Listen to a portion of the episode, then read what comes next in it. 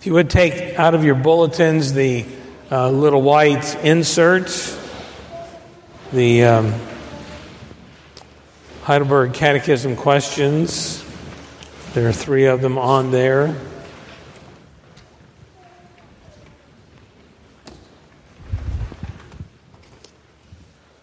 Lord's Day 3, Heidelberg Catechism, Catechism, questions 6 through 8, and we'll read these responsively. I'll read the question and you read the answer.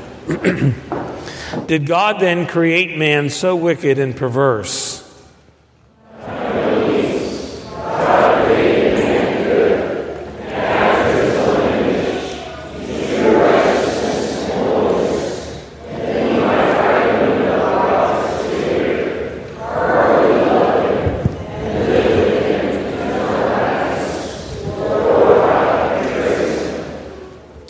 From where then proceeds this depravity of human nature?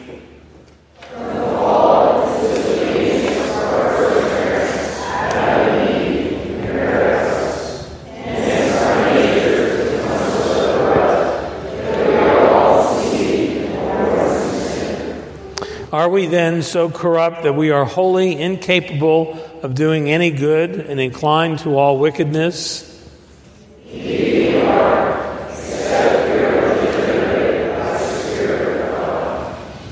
Amen. If you would turn in your Bibles to Genesis chapter 1, uh, Genesis chapter 1, verses 26 through 31 of that first chapter. and following the reading of Scripture, we'll sing the Gloria Patri, which is printed for you uh, there in your bulletin. Please stand for the reading of God's holy word. Then God said, Let us make man in our image, in our likeness, and let them rule over the fish of the sea and the birds of the air, over the livestock, uh, stock, over all the earth, and over all the creatures that move along the ground. So God created man in his own image. In the image of God, he created him. Male and female, he created them. And God blessed them and said to them, be fruitful and increase in number, fill the earth and subdue it. Rule over the fish of the sea and the birds of the air and over every living creature that moves on the ground. Then God said, I give you every seed bearing plant on the face of the whole earth and every tree that has fruit with seed in it. They will be yours for food. And so all the beasts of the earth and all the birds of the air and all the creatures that move on the ground Everything that has the breath of life in it, I give every green plant for food. And it was so. And God saw all that he had made, and it was very good. And there was evening and there was morning the sixth day. Amen. God will add his blessing to this reading of his word. As we've been reflecting on the teaching of the Heidelberg Catechism as a um, reflection of the teaching of the church in various areas. Uh, remind you of that very first question and answer What is your only comfort in life and in death? And the answer is that I am not my own, but belong body and soul in life and in death to my faithful Savior Jesus Christ. He has fully paid for all my sins with his precious blood and he has set me free from the tyranny of the devil. He also watches over me in such a way that not a hair can fall from my head without the will of my Father in heaven. In fact, all things must work together for my salvation. Because I belong to him, Christ, by his Holy Spirit, assures me of eternal life and makes me wholeheartedly willing and ready from now on to live for him. well, the question that follows that is what do you have to know so that you, having this comfort, may live and die happily? And there were the three things. You have to know your sin and misery, you have to know how to be delivered from your sin and misery, and you need to know how to give gratitude to God for such deliverance. Well, we've been working on how do we know our sin and misery. And the Lord's Day number two covered that first couple questions. How do we know our sin and misery? Be, by the law of God. Law, the law of God, specifically the Mosaic law, but also of the law of God as all the Word of God. It communicates to us and describes for us our sin and misery and tells us about it. the, the section we're looking at today, Lord's Day 3, which is about the origin of our sin and our misery. Because we, we read about that comfort and we read about that yet we're miserable. And the question is well, is that where, is that where, where did it begin? Did, did we start out miserable? Is that where, were, were we in misery from the very beginning of, of time? Where did that come from? How did it begin? And so the, the question number six is the beginning to ask the question. It's focused on uh, where did it all start? Where did we start? And it asks the question Did God then create man so wicked and perverse? In other words, did God create us in misery and sin? And the answer is an adamant by no means. Absolutely not. That's not how we were created. Uh, God created us, as we read in Genesis 1, very good. We were without sin. Uh, we had no tendency towards sin, really no inclination to sin. Wouldn't it be great to be able to wake up one day and not have sinful thoughts flood our minds or the tempter come to flood us with thoughts of sinful things to do? To just wake up and love God without anything in the way? Well, that's what eternity will be like. That will be a wonderful time where we won't have any of those inclinations, but Adam and Eve didn't have any of those.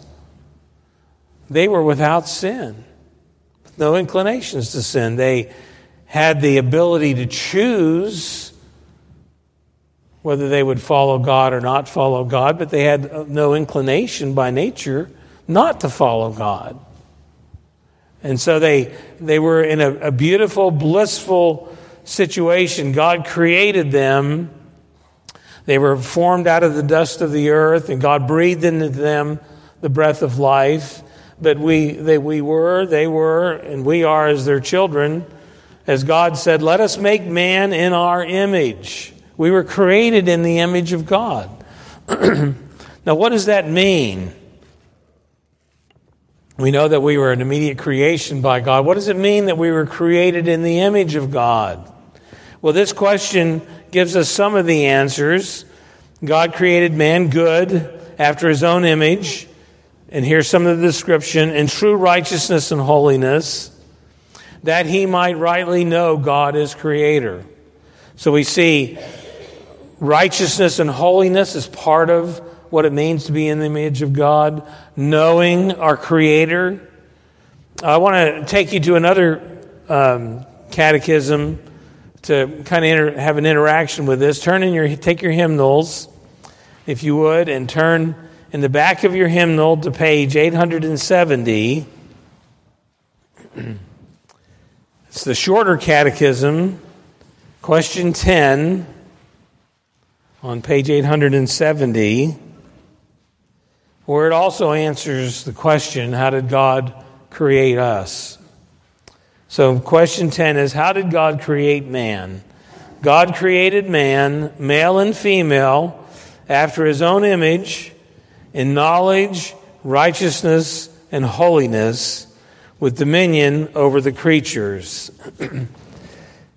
and blending the two answers together, there are, we could focus on three particular qualities of the image of God in us. The first is knowledge, our understanding, our reasoning ability, our intelligence, our rationality, particularly the knowledge of God, the ability to know God in a full and complete way. But we were created to have a reasoning capacity, a knowledge, an understanding. That's our thinking part of the image of God in us. Uh, the, a second quality we're it brings together holiness and righteousness, is we were created to be moral creatures.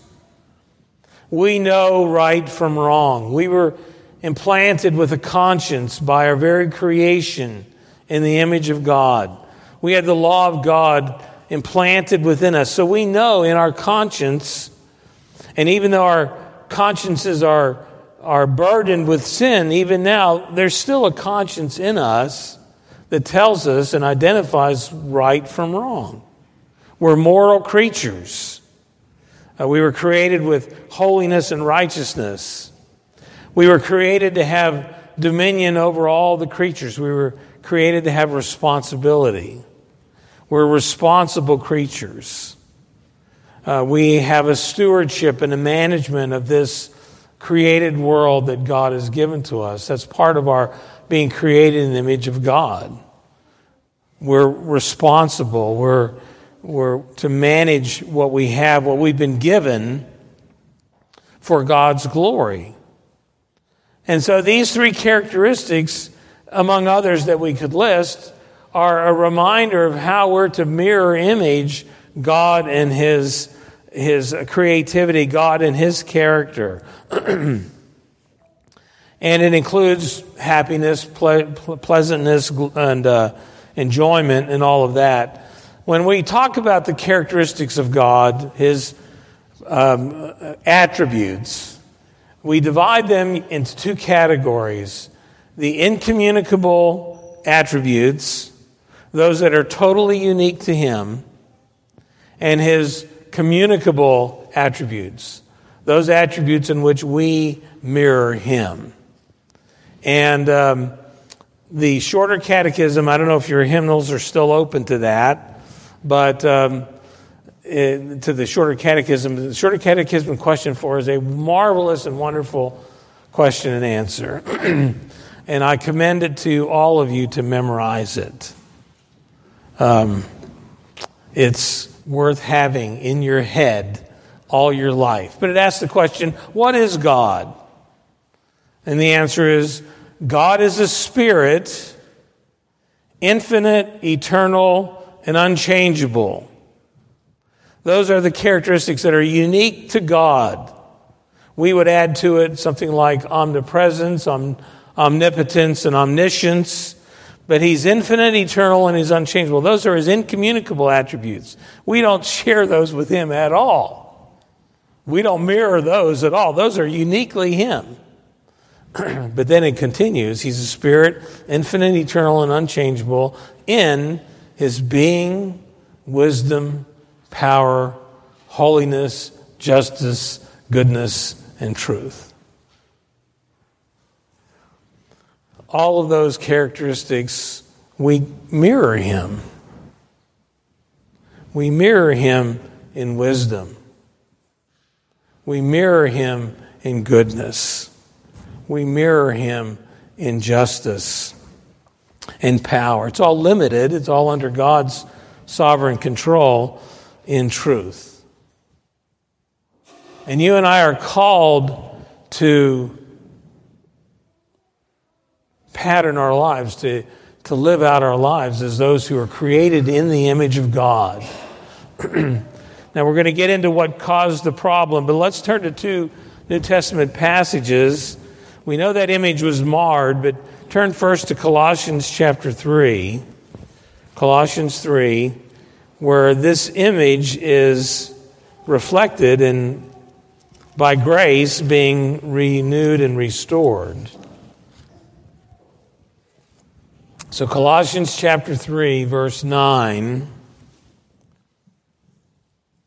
says, Do not lie to each other, since you have taken off your old self with its practices and have put on the new self, which is being renewed in knowledge in the image of its creator. By grace, you're being renewed in that knowledge in the image of your Creator. And then turn back to uh, a couple books back to Ephesians chapter 4. Ephesians chapter 4, verse 22. He says, You were taught with regard to your former way of life to put off your old self, which is being corrupted by its deceitful desires, to be made new in the attitude of your minds, and to put on the new self, created to be like God in true righteousness and holiness. And so, again, by grace, we're being renewed as moral creatures in true righteousness and holiness.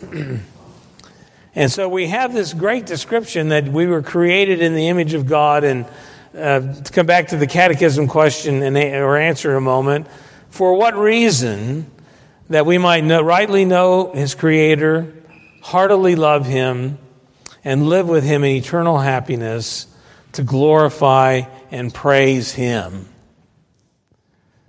If you ever have the question come through your mind, why am I here? What's my purpose in life? Well, here it is. You, the reason you're here is to know God. The reason you are here is to heartily love Him. The reason you're here, your purpose in life, is to live with Him in eternal happiness. The reason you're here is to glorify and praise Him. As a reasoning creature, as a moral creature, as a responsible creature. That's your calling, that's your purpose in all of your life. Everything you do is to be devoted to the Lord. And so, young people and children, when you're studying, you're reading, when you're studying your math, when you're studying your science, why are you doing that? Make mom and dad happy? Well, that's okay. to get a good grade. Well, that's, that's okay too, but that's not why you're doing it. Why are you doing that? Why are you learning those things? It's to glorify God, it's to please God, it's to be a good steward of what God has given you. And all of the various careers that are represented here, all the different interests and hobbies and passions, all of the things that you're involved with. Why are you here? Why are you doing that? And so that you might live with God in eternal happiness and glorify Him, pray, give praise to Him. That's why you're doing it. You have a reason God has you here, that you have a purpose. Don't ever think you don't have a purpose. Sometimes in our discouragement, we'll think that. Don't ever think that. God has a purpose for you, and here it is. But what happened? Something happened because we know we're a mess. We know that all of what those images are and that, that, that describe that image in us is, is distorted. It's marred. It's like a great sculpture that someone has thrown garbage on or perhaps taken a hammer and broken off a part of the statue. It's a, it was a beautiful, perfect, a wonderful piece of art, and it became marred and it became damaged. And that's what we are. We're marred and damaged. Why? How did that happen? What happened? Well, the next question reflects on that with us. Whence then proceeds this depravity of our human nature? And the answer from the fall and disobedience of our first parents, Adam and Eve, in paradise. Hence, our nature has become so corrupt that we are all conceived and born in sin. And the account of this happening is in Genesis chapter 3. and in that chapter, we read about how the fall of, of man uh, took place when God created the angels, He created these spiritual beings that were that God had ordained to uh, not help Him in the sense that God is helpless, but in the sense that they had a position of a of serving the Lord and managing the creation that God was going to make.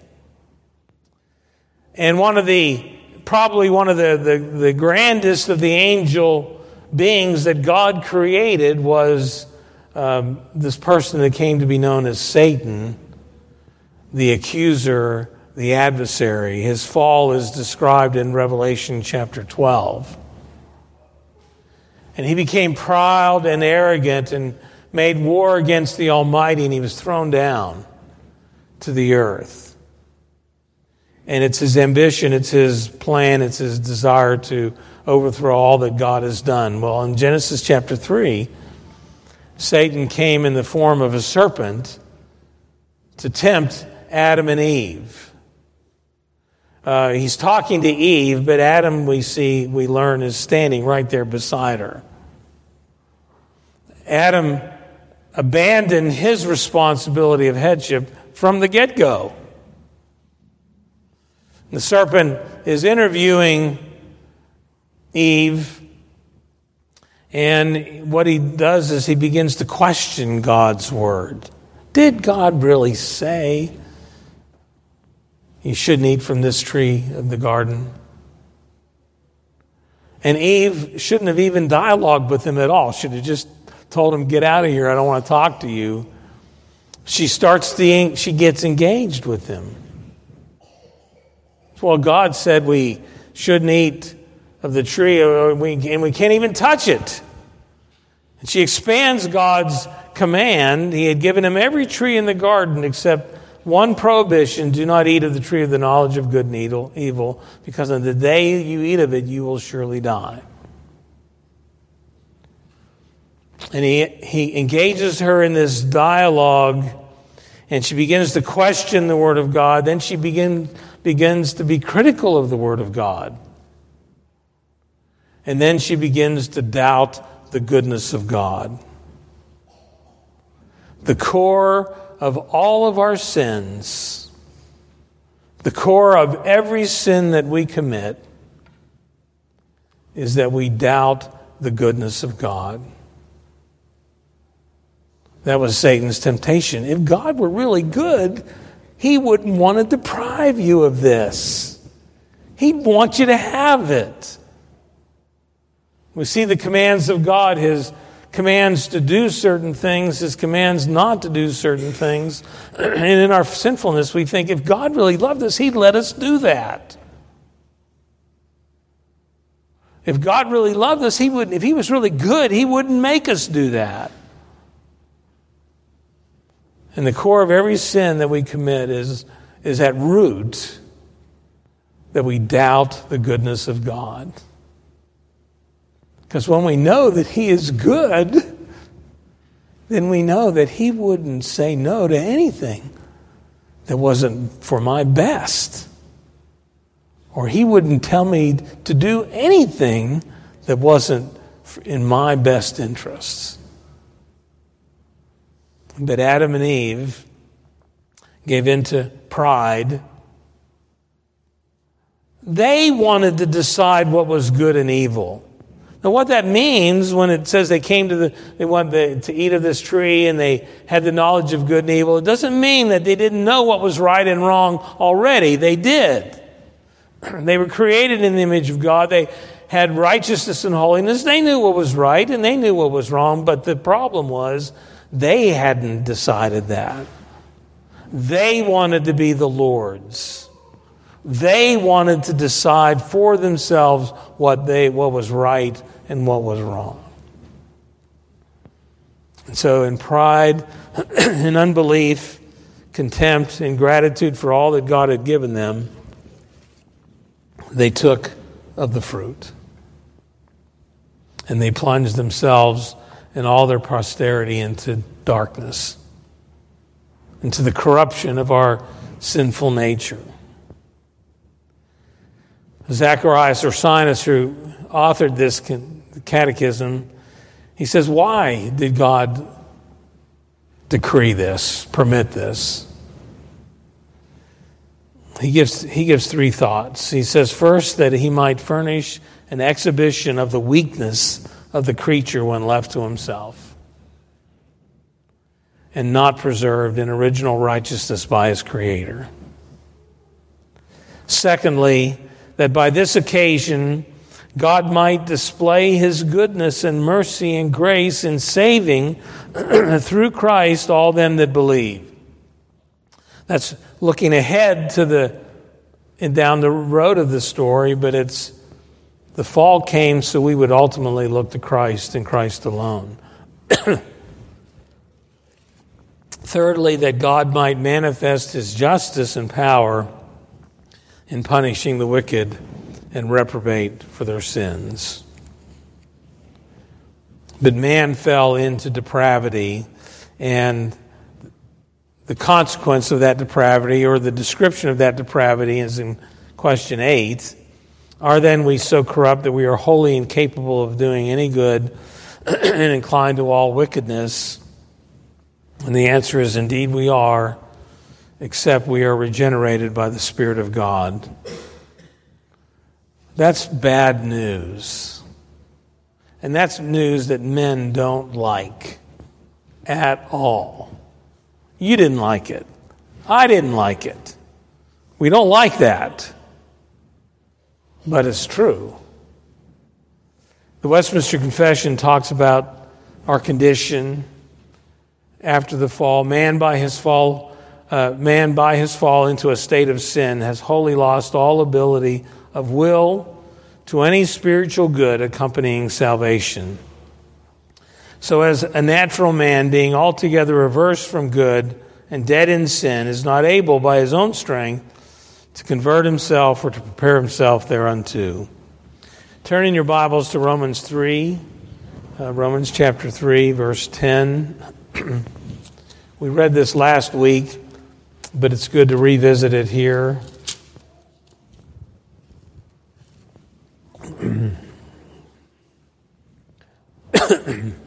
Romans 3, verse 10, he's quoting from the Psalms As it is written, there is no one righteous, no, not even one. there is no one who understands, no one who seeks God. All have turned away, they have together become worthless. There is no one who does good, not even one. Their throats are open graves, their tongues practice deceit. the poison of vast of the poison of vipers is on their lips. Their mouths are full of cursing and bitterness. Their feet are swift to shed blood. Ruin and misery mark their ways, and the way of peace they do not know. There is no fear of God before their eyes. And we see in that list the, cor- the corruption of those three traits we focused on earlier. Uh, man, as a thinking creature, this is, has a sinful mind. No one understands. Our minds are corrupt, our thinking's corrupt, always thinking in the wrong direction. Our moral nature has been corrupted. None are righteous, no, not one. Uh, there's no, the, our moral um, fabric has been torn. Our responsible nature, our will, no one does good. Our, the image of God in us has been completely defaced. And it's only a work of God that's going to re- recover it, restore it. And As we think about the depravity of our nature, sometimes we don't like the what's in this question and answer. What depravity is not, what total depravity is not, is it's not absolute depravity. That is, it doesn't mean that every person is as bad as they could possibly be. Because we know very well that there are some people who are far worse than other people. There are some people who the progress of sin in their life has developed much more fully and completely. The point of it is not that we're as bad as we could possibly be. The point of it is that every part of our being is contaminated by sin. It's like putting a drop of poison in a glass of water. I mean, it's only a drop of poison. It's only eating a fruit, piece of fruit.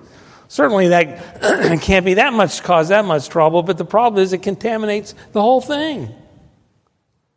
If you saw me put poison, as little poison as I could, in a glass of water, you would not drink from it. Or if you were sane, you wouldn't drink from it.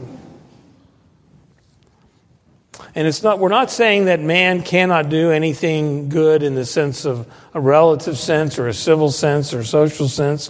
there are many unconverted men who are good fathers and good husbands and good workers and neighbors. There are many women who are unconverted who love their children and they care for them.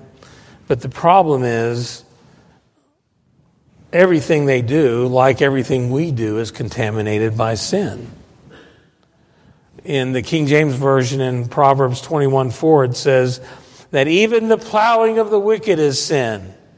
Does that mean plowing is sin? No, of course not. Plowing is a good thing. You need to do it. the problem is the, the unconverted farmer is doing it simply for himself. He's not doing it also for the glory of God. Everything's contaminated by our sin. And so it brings us to the reality of knowing and understanding how desperately we need God's grace. How desperately we need the work of God's grace in our hearts or in our lives where we would have no hope. And the wonder of that grace is that God planned and purposed to call a people from every language, nation, people, and tongue to be his own people. And he, he ordained that the Lord Jesus Christ would pay the penalty for those sins and the sufferings and death on the cross. He ordained that the Holy Spirit would draw us with the cords of love to, to embrace Christ and love God. God ordained that He would keep His people to the end of their days. He's the solution for the deliverance from our sin and misery. And may we look to God and God alone for that hope and that grace. Amen. Let us pray. Heavenly Father, thank you so much for the wonder of your love. We ask, O oh Father, that you would please do your work uh, in us. Help us to see clearly our need in this description of our depravity and be willing to humble ourselves before you and ultimately look to Christ and Christ alone for our hope. May you do that work in us, we pray, in Jesus' name. Amen.